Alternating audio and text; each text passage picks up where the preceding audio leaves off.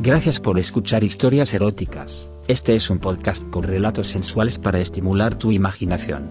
Si quieres interactuar con nosotros el correo electrónico es historiaseroticaspr.gmail.com, también en nuestras redes sociales, como historias eróticas.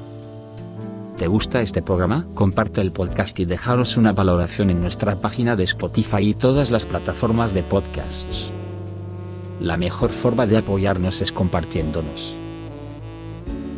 En nuestras historias podrías escuchar conductas sexuales de alto riesgo. Oriéntate con profesionales para conductas sexuales seguras.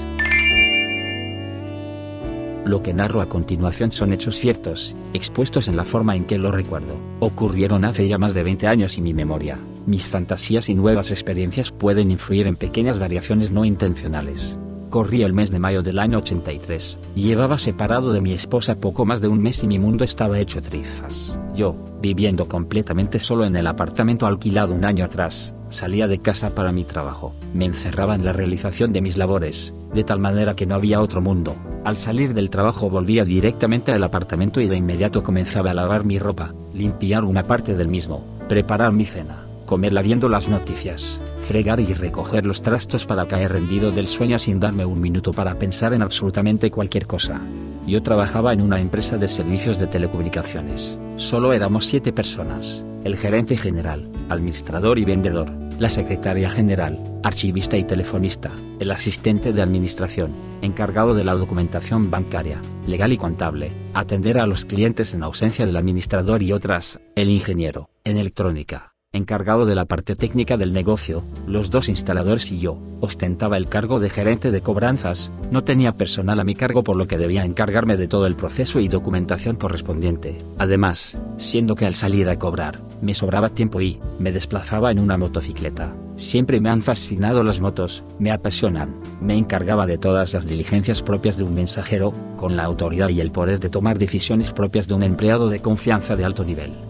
Ocurrió un día que la secretaria notificó que por razones de salud debería ausentarse por uno o dos meses. El gerente general le ordenó que consiguiese a alguien que la sustituyera por ese tiempo y le enseñase todo lo que fuera relevante para evitar una situación traumática en las operaciones. Lucky, así se llamaba la secretaria, contactó a una empresa especializada en suministrar personal temporal y al día siguiente llegó la hermosa dama que, junto a mí, el villano, protagoniza esta historia. Era una mujer suramericana, su piel era aceitunada y tersa, la piel de una auténtica india, su rostro, hermoso, la delataba inmediatamente como descendiente de andinos, su cabello, bien cortado y largo hasta los hombros, pintado cuidadosamente de un color oro como el sol que contrastaba divinamente con lo aceitunado de su piel, no era muy alta, yo diría que uno, 65 m poco más o menos. Vestía una chaqueta de color oscuro, creo que era de cuero, una blusa blanca estampada con unas figuras en diversos tonos de rojo, bastante translúcida, no transparente, una falda bastante corta sin llegar a ser indecorosa que hacía juego con la chaqueta, medias nylon del mismo color de su piel y unos elegantes zapatos de tacón alto, comenzando apenas las labores del día, como a eso de las 8.30 m mientras me servía una taza de café. Observé que alguien se acercaba a la oficina por el estacionamiento. Era una presencia angelical que avanzaba decidida y directamente hacia mí. Al entrar por la puerta me encontró solo en el área de recepción y preguntó por Lucky. Inmediatamente la invité a tomar asiento y le pedí que esperara un momento. Toqué a la puerta en la oficina de Robert, el gerente y avisé a Lucky que una dama la buscaba. Alrededor de las 10.30 m, luego de hacer varias llamadas, ordenar algunos papeles en mi escritorio, llenar un montón de planillas y formas con diversos fines, planificar mi recorrido de visitas de cobranza y operaciones bancarias. Llamé a Francisco, el asistente, para informarle que me encontraba listo para salir. Él me informó que debía esperar ya que Robert se encontraba en una reunión. Había dado instrucciones de que no me ausentase sin hablar con él y solicitó no ser interrumpido. Más tarde supe que la reunión era con Lucky y Vicky, mi ángel. Ya cerca de las 12 m. Me encontraba completamente desesperado, tenía más de una hora perdida sin nada que hacer para distraerme al menos y mis planes se habían escoñetado. Se abre la puerta de la oficina de la gerencia. Lucky sale atravesando la oficina de Francisco, se acerca a su escritorio, y tras pedir permiso, toma el teléfono y comienza a discar. Enseguida escucho repiquetear mi teléfono por lo que me levanto a la carrera para ir a toda velocidad desde recepción a mi oficina y descubrir que era Lucky quien me llamaba. Yo me encontraba a dos o tres metros de ella y tuve que correr casi 20 para contestar el teléfono. En fin, en realidad ella, encerrada en su trajín no se había percatado de mi presencia. Me informó que Robert me esperaba en su oficina, de inmediato. No más entrar, Robert y Vicky se pusieron de pie. Él hizo las presentaciones de rigor, le pidió a Lucky que la llevase a conocer a todo el personal y que cerrara la puerta al salir. Acto seguido sacó un dinero de una de las gavetas de su escritorio y me dijo, Aquí tienes 1500 bolívares. 300 dólares en aquella época. Normalmente yo me encargo de dar la bienvenida a los nuevos empleados, pero, hoy lamentablemente, no me es posible. Por favor, llévala a comer a un bonito lugar, procura no excederte en los gastos y recuerda que deben estar en sus labores antes de las 3 pm. Aprovecha para hablarle un poco de quiénes somos, lo que hacemos, que ella vaya entendiendo de qué se trata el negocio. Ahora vete y no me hagas quedar mal. Yo no podía creerlo. Cuando se inventaron esto de la bienvenida ya yo tenía más de año y medio en la empresa. Francisco se había encargado de dar la bienvenida a uno de los instaladores y le dieron 400 bolívares. Lo llevó a comer parrilla en un tarantín. Se tomaron varias cervezas en otro y no gastaron ni la mitad. Me estaban dando a mí esta responsabilidad, con este presupuesto y nada menos que mi deslumbrante invitada. Durante el almuerzo me enteré que ella se encontraba en Venezuela estudiando otra carrera y un postgrado, tenía una licenciatura en su patria y estaba arreglando los documentos para ejercer aquí. Su padre era un industrial muy adinerado y bien relacionado en el mundo político de su tierra, así como con otros industriales suramericanos. Ella trabajaba ocasionalmente como secretaria para aumentar su presupuesto sin tener que dar explicaciones. Tenía carro, compartía un apartamento con una amiga compatriota en una zona residencial exclusiva y recién había cumplido 32 años, solo nueve añitos más que yo, una pendejada. Y la verdad es que para ser tan vieja, estaba verdaderamente buena, tenía unas piernas espectaculares y como quien dice, un lugar para cada cosa y cada cosa en su lugar. También hablamos un poco de nuestros gustos y aficiones. Ella confesó que era la primera vez que se montaba en una moto y que le había encantado. Solo habíamos recorrido dos manzanas desde la empresa restaurante, uno especializado en comida china que en ese entonces era muy bueno. Hoy en día, por cierto, es mucho mejor. En nuestra charla pude enterarme de que a ella le encantaba ir a la playa, que en su patria solía acampar en compañía de una o varias amigas, que después de comprar su carro, había adquirido lo necesario para hacer camping pero tenía mucho temor de acampar en las playas cercanas a Caracas por los cuentos que había escuchado acerca de ladrones y violadores, inmediatamente me ofrecía acompañarla cuando quisiese a lo que ella se negó en el acto. Si no sé quién eres, me dijo, ¿cómo puedes pensar que iré a la playa con un hombre a quien no conozco?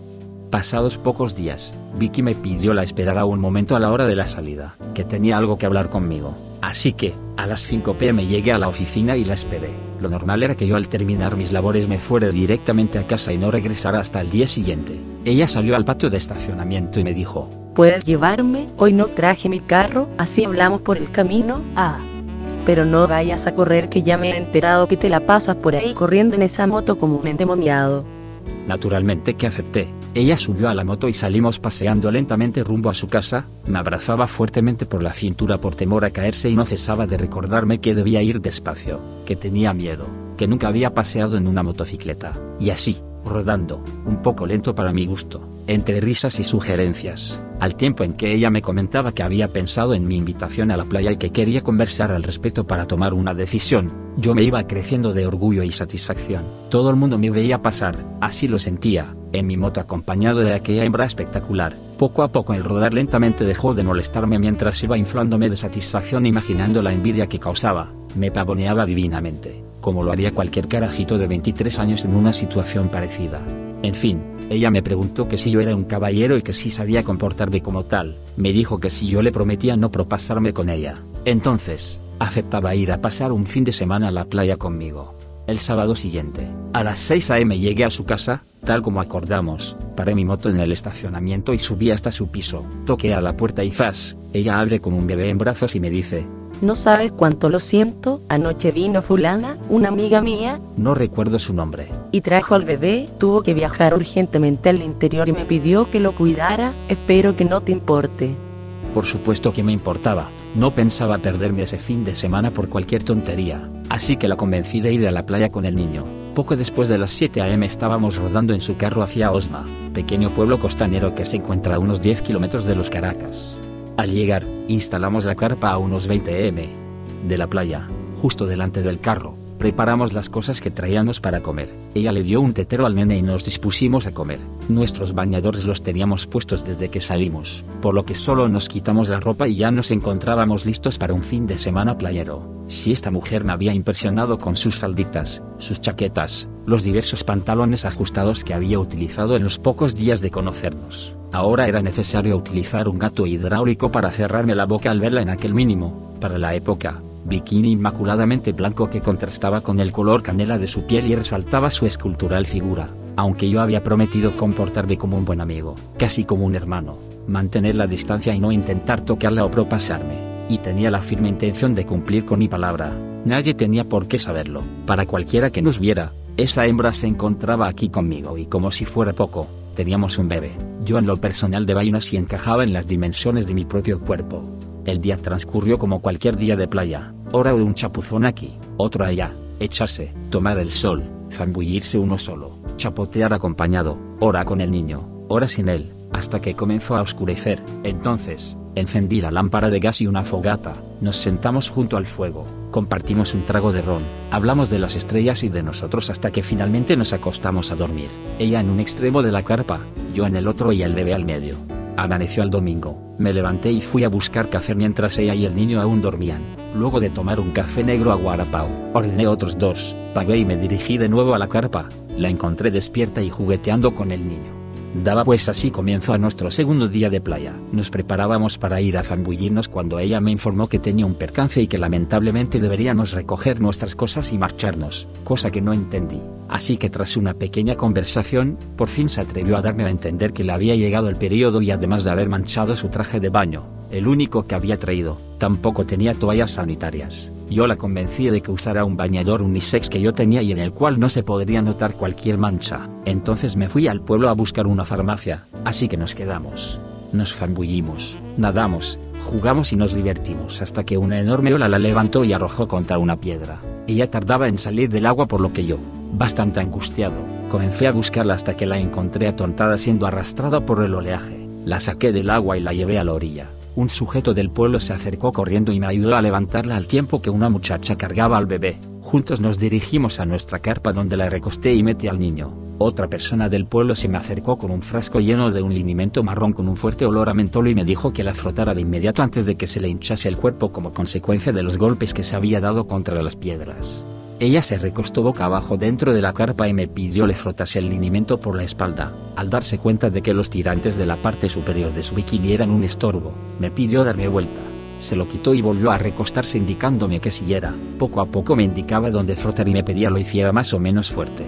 Yo, viendo su espalda desnuda y frotando aquella crema por todo su cuerpo, fui excitándome más y más. Ella recogió su cabello mostrándome un cuello perfecto deliciosamente delineado.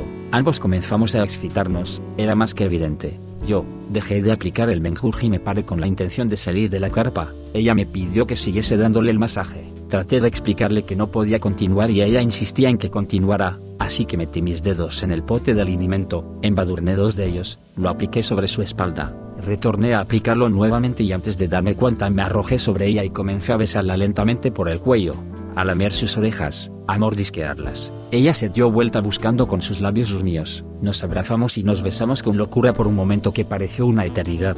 De repente me pidió que parara diciendo, Esto no puede ser, no debe ser, debemos irnos ya, vámonos. Yo intenté besarla de nuevo, mas ella colocó dulcemente su índice sobre mis labios diciendo, No.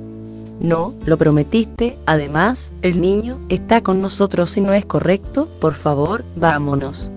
Nos vestimos y salimos de inmediato para Caracas. El viaje duró poco más de tres horas en las cuales hablamos nada acerca de lo ocurrido. Disfrutamos del paisaje, escuchamos la música de la radio, canturreamos una que otra canción, los dos estábamos incómodos, cortados. Al entrar a la ciudad me pidió buscar un teléfono público. Llamó a la madre del bebé a su casa. Volvió al auto y dijo, Ella ya llegó y debemos llevar el niño. Por otra parte en mi casa no hay agua, puedo ducharme luego en la tuya para quitarme la sal. Por supuesto, contesté. Inmediatamente me dirigí a Cumbres de Curumo, a casa de su amiga a llevar al bebé.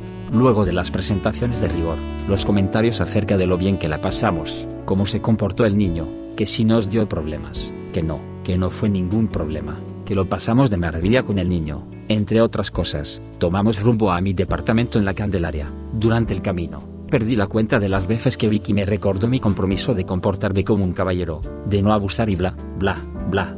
De hecho, tanto hablar del tema ya me venía encabronando, pues me ladilla sobremanera sentirme regañado por anticipado, es decir que me reclamen o me hagan sentir culpable de lo que pueda ser que pase, mas no pasará si depende de mí que sea. Yo ya había prometido mantener la distancia y para mí eso era más que suficiente, lo que había pasado en la playa era algo que traté de evitar pero se escapó de mi control y no tenía la más mínima intención de repetirlo, menos aún después de todo aquel largo monólogo acerca de si estaba mal, de que no debió haber ocurrido, de que recordara mi palabra y, en fin lo cierto del caso es que llegamos a la Candelaria, aparcamos, subimos al departamento, le indiqué a ella dónde estaba mi habitación y el baño, la dejé sola y me fui al salón, coloqué un disco, me serví un trago y me acosté en la alfombra a escuchar la música y campanear el trago. Me encontraba más bien molesto ya que tanto discurso me hacía sentir culpable y yo sabía que no era culpable de nada porque no había pasado nada. Cuando la besé en la playa había intentado retirarme y ella había insistido en que siguiera con lo de la crema y el masaje, estando así,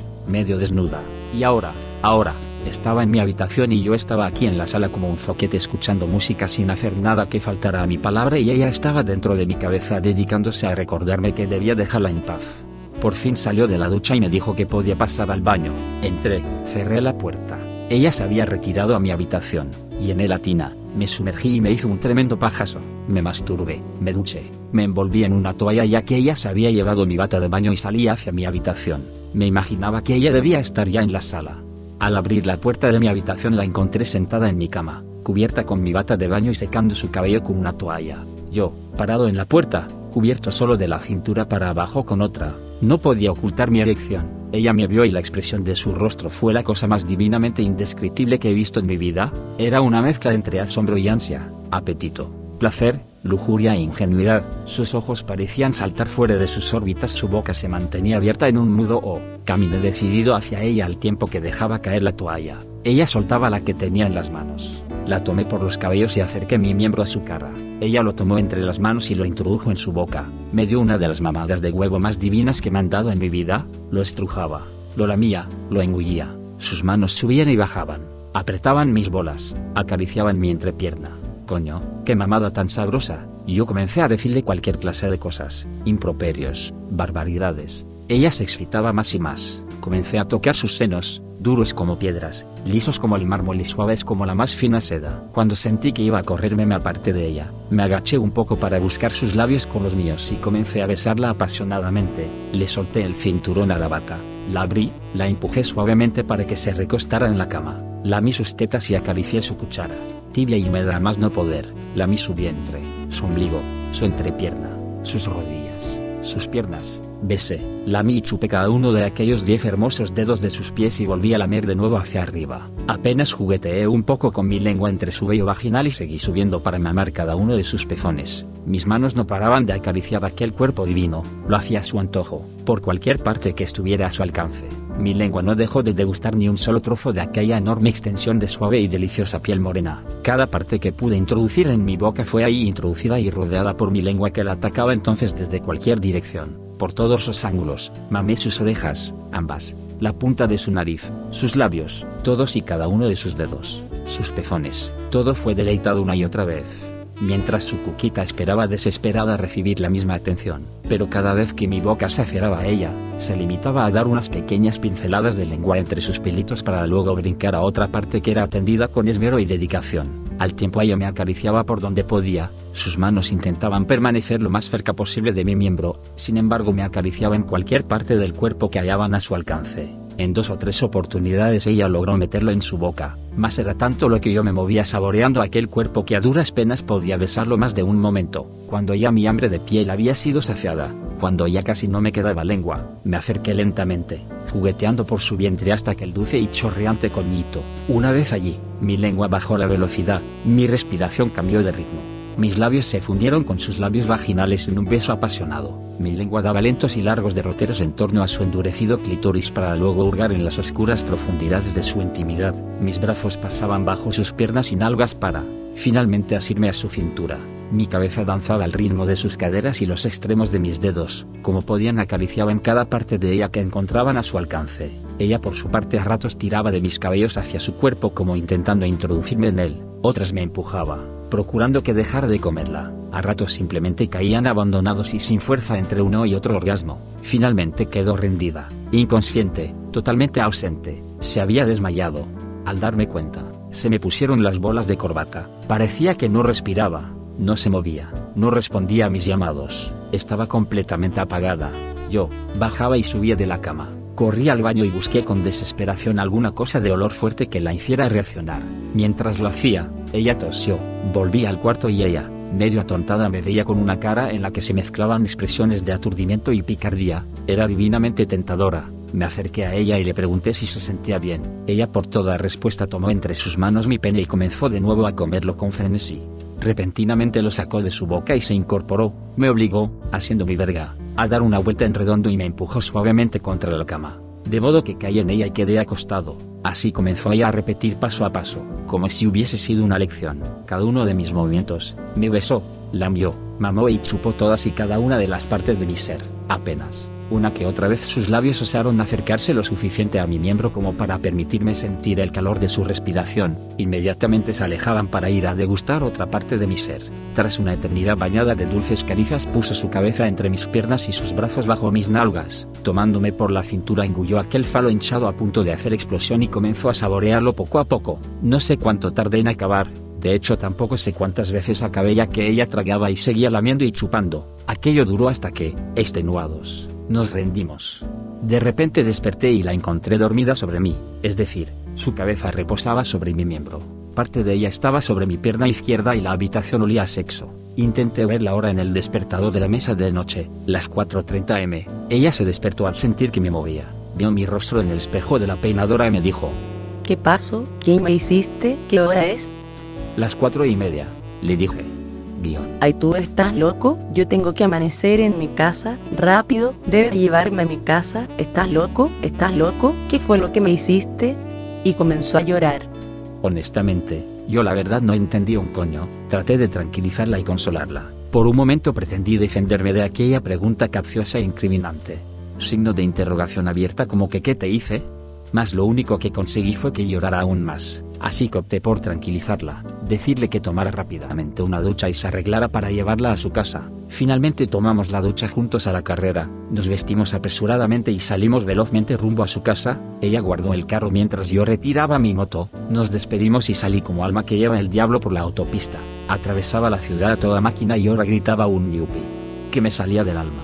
Ahora me preguntaba qué significaba todo ese llanto y esa pregunta de ¿Qué me hiciste?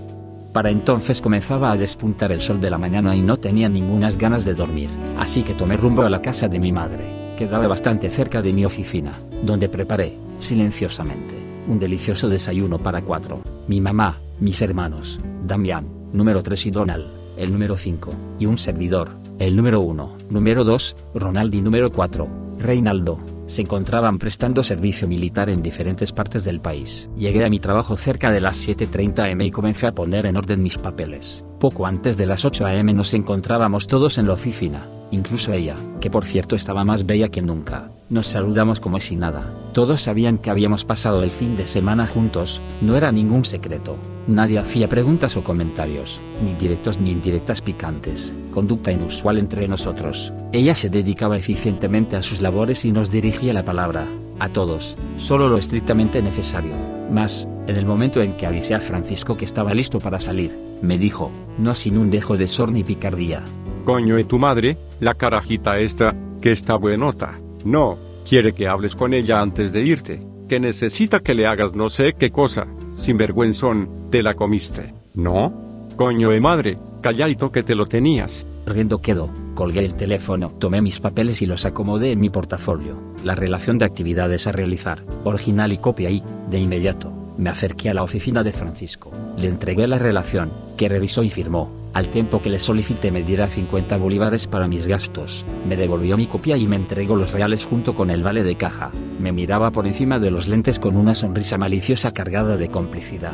Me fui entonces a su encuentro y le dije, signo de interrogación abierta, ¿tienes algo para mí? Sí, dijo ella. Necesito que hagas en el banco estas diligencias del ingeniero y además, quería saber si puedes llevarme esta tarde ya que hoy no traje el carro. Claro, con gusto paso por ti en lo que termine y a las 5 nos vamos. Si quieres podemos ir a alguna parte, nos tomamos algo, no sé, lo que tú quieras. Bien, a las 5, bien.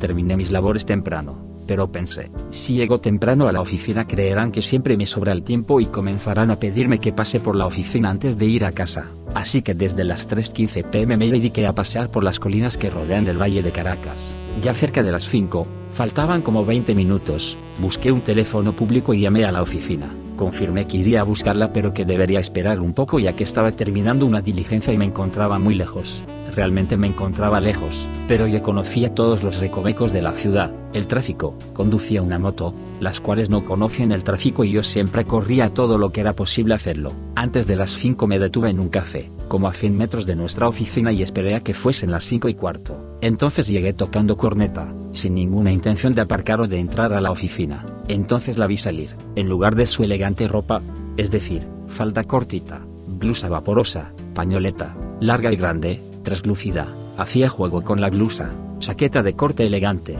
vestía ahora un traje, es decir, una braga de cuero, negra con detalles cromados, botones, adornos y cremallera, una cremallera que propiamente llegaba hasta el cuello de la braga pero que ella mantenía abierta desde el cuello hasta su escote y luego se estiraba hasta la cruz de los pantalones, brillante, larga y brillante, botas altas, también de cuero, con tacón alto y fino, un cintillo ajustado en el cabello, no sé qué más decir, era la aparición perfecta del sueño más loco de mis sueños hecha carne, coño, qué bolas. En este momento lo recuerdo y se me hace agua a la boca. Aquella diosa hecha mujer se acercó decididamente hacia mí, llevaba en su derecha una mochila, también de cuero, que despidía el inconfundible aroma del cuero nuevo, recién salido del taller del talabartero. ¿Y bien, a dónde vamos? ¿Qué quieres hacer? No lo sé, ¿qué te provoca? ¿Quieres una cerveza, un trago, ir a algún sitio en particular? Donde tú quieras para mí está bien, que sea abierto, ¿sí? Ok. Súbete, ten cuidado con el escape, no vayas a quemarte. Explícame cómo me monto.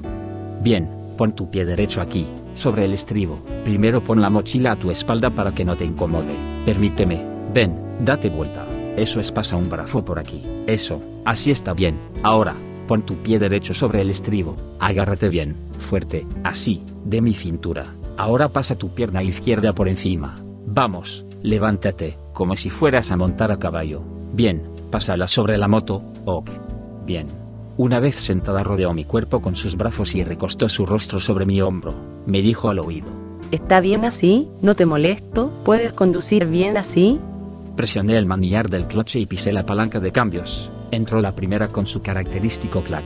Poco a poco fui dando vuelta al puño del acelerador y soltando el cloche. El motor ronroneaba bajo mis piernas mientras que yo, no sé cómo, veía la escena desde afuera, a un lado y me moría de la envidia de ver a ese carajo en tremenda moto con aquella hembrota detrás.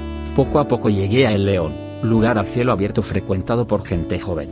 Luego de tres o cuatro cervezas y una charla entretenida sobre puras pendejadas, veo acercarse a Mary, mi esposa, acompañada de un grupo de amigos del club, La Torta.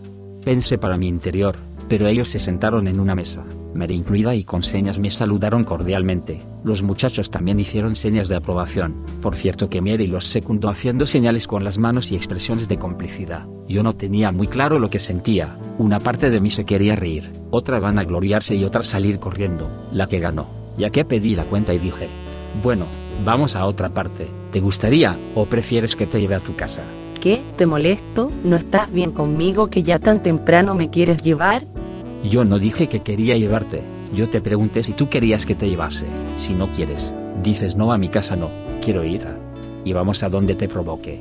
Aún hoy en día sigo cayendo en discusiones estúpidas con mujeres que afirman que he dicho lo que no he dicho, solo que ahora, en cuanto me lo hacen, dejo de verlas. Es que las inscripciones en la escuela de ruso estaban agotadas cuando nací y visto que lo hablo muy mal. En cuanto descubro que no entienden lo que digo, opto por no estorbar, ni permitir que me joroben. En aquel entonces me enfrascaba en largas y agotadoras sesiones de intento de entendimiento y explicaciones que me revolvían la bilis. Solo para descubrir que en lugar de haber aclarado el punto inicial, ahora había muchos más puntos que desenredar, cosa que termina por dejar malos ratos y peor sabor de boca. Naturalmente, en ese entonces, lo único que yo veía era que ella estaba requete buena y se la quería pasar conmigo. ¿Y pa' qué más? Así que salimos del León, nos paramos en una frutería que había por las Mercedes, compramos un six-pack de Cardenal, una cerveza bien buena que ya no existe, y nos pusimos a pasear y tomar. Cuando abríamos las dos últimas latas, dijo ella. Vamos para tu casa y luego, luego, más tardecito me llevas para la mía. Puse rumbo a la Candelaria, aumenté la velocidad todo lo que me pareció prudente hacerlo, no fuera a resultar tan evidente que me encontraba poco menos que desesperado por llegar, ella por su parte, comenzó por aflojar mi correa, abrir el cierre de mis pantalones y meter ambas manos dentro de ellos. Sorpresa, acababa de descubrir que no llevaba ropa interior, ni contar que luego de estacionar, trancar y amarrar la moto, subir en el ascensor los 15 pisos hasta el departamento fue un interminable viaje adobado por besos y manoseos desenfrenados. Abrir la puerta resultó una proeza casi imposible. Me faltaban manos para sujetar las llaves, ojos para ver dónde meterlas y concentración para saber qué hacer con ellas. A duras penas entramos y, tras cerrar la puerta, nos dejamos caer al piso. Ahí, en el pasillo de entrada, dimos ambos un festín a nuestras bocas. Por segunda vez. Aquello fue puro, lamer, besar, chupar, succionar, acariciar, en el pasillo, en la alfombra, en la ducha, en la cama. Solo piel con piel, boca con piel, lengua con piel hasta quedar agotados. Me desperté recién pasadas las 5 am, acaricié su cabellera y comenzó de nuevo el mismo show de la noche anterior. ¿Tú estás loco? Mira la hora que es. Yo debo estar en mi casa al amanecer. ¿Qué fue lo que me hiciste? ¿Eres un desconsiderado? Verga, la verdad que yo por segunda vez me quedé en la luna. No entendí un carajo de lo que estaba pasando. Si una vaina así llegara a pasarme hoy en día, de verdad que me pasaría solo una vez con la misma mujer. Con ella me pasó durante toda esa semana, hasta que llegó el sábado. El sábado nos fuimos de nuevo hacia Osma, más una vez ahí. Decidimos continuar hasta la sabana, donde aparte de bañarnos, hablar, jugar, uno que otro beso y una que otra mamadita, no ocurrió nada digno de un capítulo especial. Lo arrecho fue el domingo en la noche. Me voy a echar a tu casa, ¿te importa? Como que sí me importa, es que si no lo hubiera hecho me habría dado un infarto. No, claro, por supuesto, vamos. Y llegamos a mi casa, la introducción de lo que ocurrió ya la conocen de memoria. La variación tiene lugar cuando ya desesperado, decido que llegó la hora de metérsela. Entonces comenzó un forcejeo juguetón entre ambos. Ella gemía excitada, pero esquivaba una y otra vez las arremetidas de mi pene. Aquella vaina me ponía más y más excitado. Nuestros genitales se rozaban una y otra vez. Su sexo brillaba y babeaba. Mi miembro se hinchaba y endurecía. Aquello era lo máximo. Hasta que, entró, entró en aquel horno empapado y su rostro se contrajo. Emitió un gemido salvaje. Me tomó por las caderas y aló con fuerza hacia ella. Mierda, esa vaina no era su orgasmo. Eso no era mi orgasmo. Era la explosión del todo. Gritamos a todo pulmón. Quien no supo lo que pasaba era el sordo. Gritamos. Nos movimos. Gemimos. Nos doblamos. Enderezamos. Nos fundimos. Derretimos. Acabamos. Coño. Qué vaina tan arrecha. Coño, coño, me perdonan si les dejo un momento. Ahora vuelvo. Verga, caímos agotados uno junto al otro, nuestra respiración arrítmica y altisonante era lo único que se escuchaba, jadeos, relax, wow, de repente, ella se incorpora y comienza a golpearme en el pecho con ambos puños al tiempo que me grita. Bien, lo hiciste, desgraciado, lo hiciste, ¿qué te pareció? ¿Gozaste? ¿Te gustó? ¿Te gustó? Yo como pude esquivé aquella luz de coñazos, sujeté sus brazos y traté de calmarla. Al cabo de un instante comenzó a besarme y a agarrar mi miembro entre sus manos. Se arrodilló al pie de la cama y reintrodujo en su boca. Jugó con él hasta que eyaculé tan de repente como antes. Bien, debemos irnos, tienes que llevarme a mi casa, vamos a ducharnos. Traté de que me explicara lo que había ocurrido, por qué me había golpeado. Nada, solo cambiaba el tema y nada. Jamás me dijo nada de ese momento. Transcurrieron poco más de dos meses, durante los cuales salíamos a diario y a diario terminábamos en la cama. Jamás me aburrió. Nunca dejamos de sorprendernos el uno al otro. Inventábamos nuevas posiciones. Lo hacíamos en cualquier lado. Nos besábamos y manoseábamos en público. En la moto, en el carro, en la calle, en las plazas, en los centros comerciales. No sabíamos lo que eran el pudor y el recato. Si alguien nos veía y se sentía incómodo, jódase. Nosotros la estábamos gozando del carajo.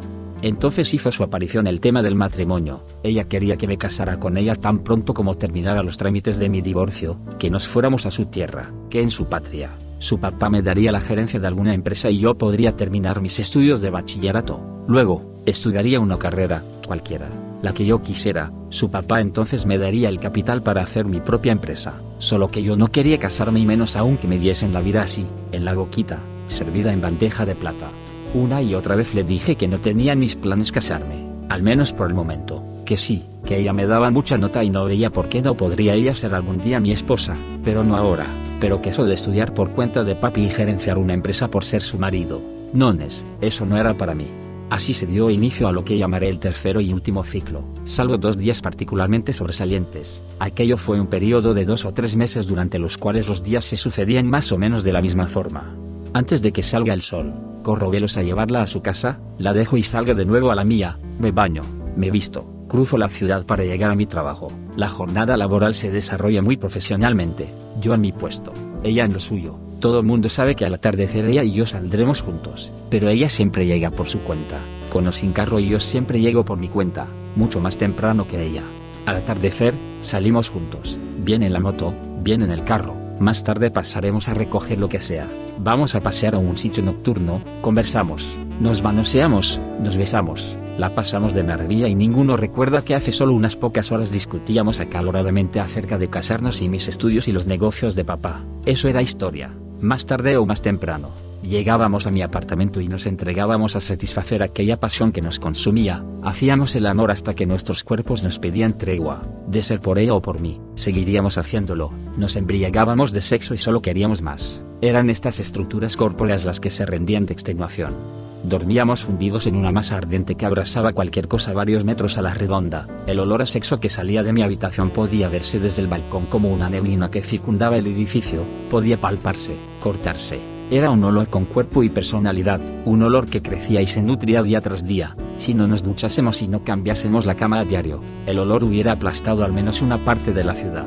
Al despertar, tras unas dulces palabras acerca de cómo nos sentíamos y lo bien que lo habíamos pasado, Plas aparecía en recurrente tema del matrimonio, así que de nuevo, discusión, malos ratos, arrecheras, corre, vístete, llévame para mi casa. Y así, un día, decidí acabar con esta situación, cuando el señor matrimonio hizo su entrada en escena, me levanté de la cama y dije, mierda, coño, ¿hasta cuándo vamos a seguir con esta huevonada? Coño, que no chica, es que tú no entiendes, mira vale, mejor dejamos esta vaina hasta aquí y ya, se acabó coño, se acabó, esta es la última vez que nos vemos, te dejo en tu casa, nos vemos en el trabajo y chao, tú pa tu casa y yo pa la mía. Pero no, todos los días se las arreglaba para ponerme en el compromiso de tener que salir con ella. Lo hacía de tal forma que yo solo encontraba dos salidas. O hacía lo que ella quería o me comportaba como un grosero degenerado, desconsiderado y algunas veces era riesgo de quedar mal en público. Si ya en privado me incomodaba hacer algo que desdijera de mí, bueno, en público mucho menos. Así que una vez tras otra ella se salía con la suya. Un día en particular, ella me pidió que la llevara a su casa al terminar el día laboral, cosa a la que no pude negarme. Pasé a recogerla por la oficina bien pasadas las 6 pm y tan pronto se subió a la moto arranqué a toda máquina para su casa, ella me dijo que deseaba invitarme a tomar una copa. Yo me negué y sin pararle bolas a su cháchara llegué a su casa, la dejé y me fui para la mía. Tenía poco más de 20 minutos de estar en casa cuando sonó el timbre. Yo deambulaba siempre desnudo por mi casa y tenía tras la puerta una toalla guindando. La tomé, me envolví en ella y abrí. Ahí estaba ella, con unos exquisitos zapatos negros de tacón alto, sus dulces dedos desnudos, apenas cubiertos por dos tiritas mínimas, una chaqueta de cuero negra que llegaba apenas un poco más abajo de sus caderas, el cabello suelto. ¿Qué? ¿No piensas invitarme a pasar? Palabras que dijo al tiempo que soltaba el grueso cinturón que sujetaba la chaqueta y me permitía ver que se encontraba completamente desnuda. Abrí la reja exterior lo más rápido que pude. Coño chica, pero es que tú estás loca, ¿qué bolas tienes? ¿No te das cuenta que los vecinos? Ella me llenó la boca de lengua y puso punto final a la discusión en ese momento. Verga. Esa noche hicimos el amor mejor que nunca. Tiramos como salvajes, coño de la madre. Qué noche tan deliciosa, tan espectacular, todo para venir a dañarla en la madrugada.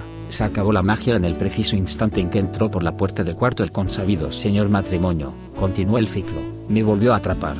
Esta vaina, saber desde que me levanto lo que me espera en el día, ya me tenía ladillado, sobre todo la partecita esa de la pelea. Sabía que invariablemente, sin importar lo bien que la pasáramos, terminaríamos peleando por el mismo asunto. No encontraba forma de zafarme.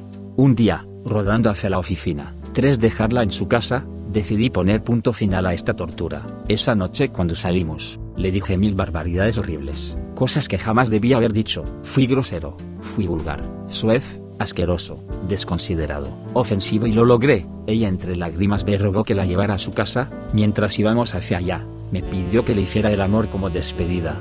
Yo me negué, Ella lloraba desconsolada y yo, queriendo consolarla y sintiéndome muy mal, hacía el papel de duro, mantenía mi distancia y me esforzaba por no demostrar mi perturbación, era una roca. Finalmente, al llegar a su casa, mientras movía la moto para meter el carro, me convenció de subir a su apartamento y de hacer el amor, subí, lo hicimos. Lo hicimos varias veces y finalmente me duché y me despedí. La dejé desnuda llorando, suplicándome que no me fuera. Yo la verdad no sé cómo le hice para ser tan duro, solo sé que tenía que hacerlo, que si no era así no acabaría nunca. Así como apareció, desapareció de mi vida, no recuerdo haber vuelto a saber de ella más que una o dos veces de forma casual, sin embargo, hoy en día, desde 1998, está más presente que nunca en mi vida, su recuerdo me asalta una y otra vez. No recuerdo, ni quiero recordar, todas aquellas cosas que le dije en su carro esa última noche. Solo sé que su recuerdo me asalta una y otra vez. Que la recuerdo con cariño, con pasión, con lujuria y con vergüenza. Todo en un mismo instante. Es ella la persona a la que he tratado con mayor crueldad en toda mi vida y es precisamente la persona que jamás hizo algo que mereciera un trato tan cruel. Solo me deseo cosas buenas. Solo me dio vida, placer, alegría, goce, y unos malos ratos que no valen el alto precio que le hice pagar. Tuve que haber vivido mi vida, hubo de transcurrir más de 15 años y unas cuantas toneladas de las más diversas vivencias para que, descubrir sorprendido que eras virgen, resultara una de las cosas más asombrosas de mi vida. El descubrir por la razón, revisando solo los recuerdos. El hecho de tu virginidad, me ha enseñado lo necio y ciegos que podemos ser las personas. Me ha permitido revisar mi vida, me enseñó a detenerme, a recapitular, a mirar detenidamente, y utilizando todo mi saber de hoy, cada detalle importante de mi pasado, a poner cada cosa en su lugar, a entender por qué mi vida la vivía así y no de otra forma. De alguna manera, tu recuerdo me enseñó la importancia de ser humilde, cosa que debo aprender a ser. Esta narración la pongo aquí, públicamente con la remota esperanza de que ella lo lea y se reconozca, los hechos son ciertos, los nombres y algunas de las locaciones no. Si se diera el caso de que lo lees y te reconoces, entonces quiero que sepas dos cosas. Primero que te agradezco que hayas transitado por mi vida, la segunda es que lo lamento. De todo corazón, lo siento. Esa noche no debió haber ocurrido nunca de esa manera.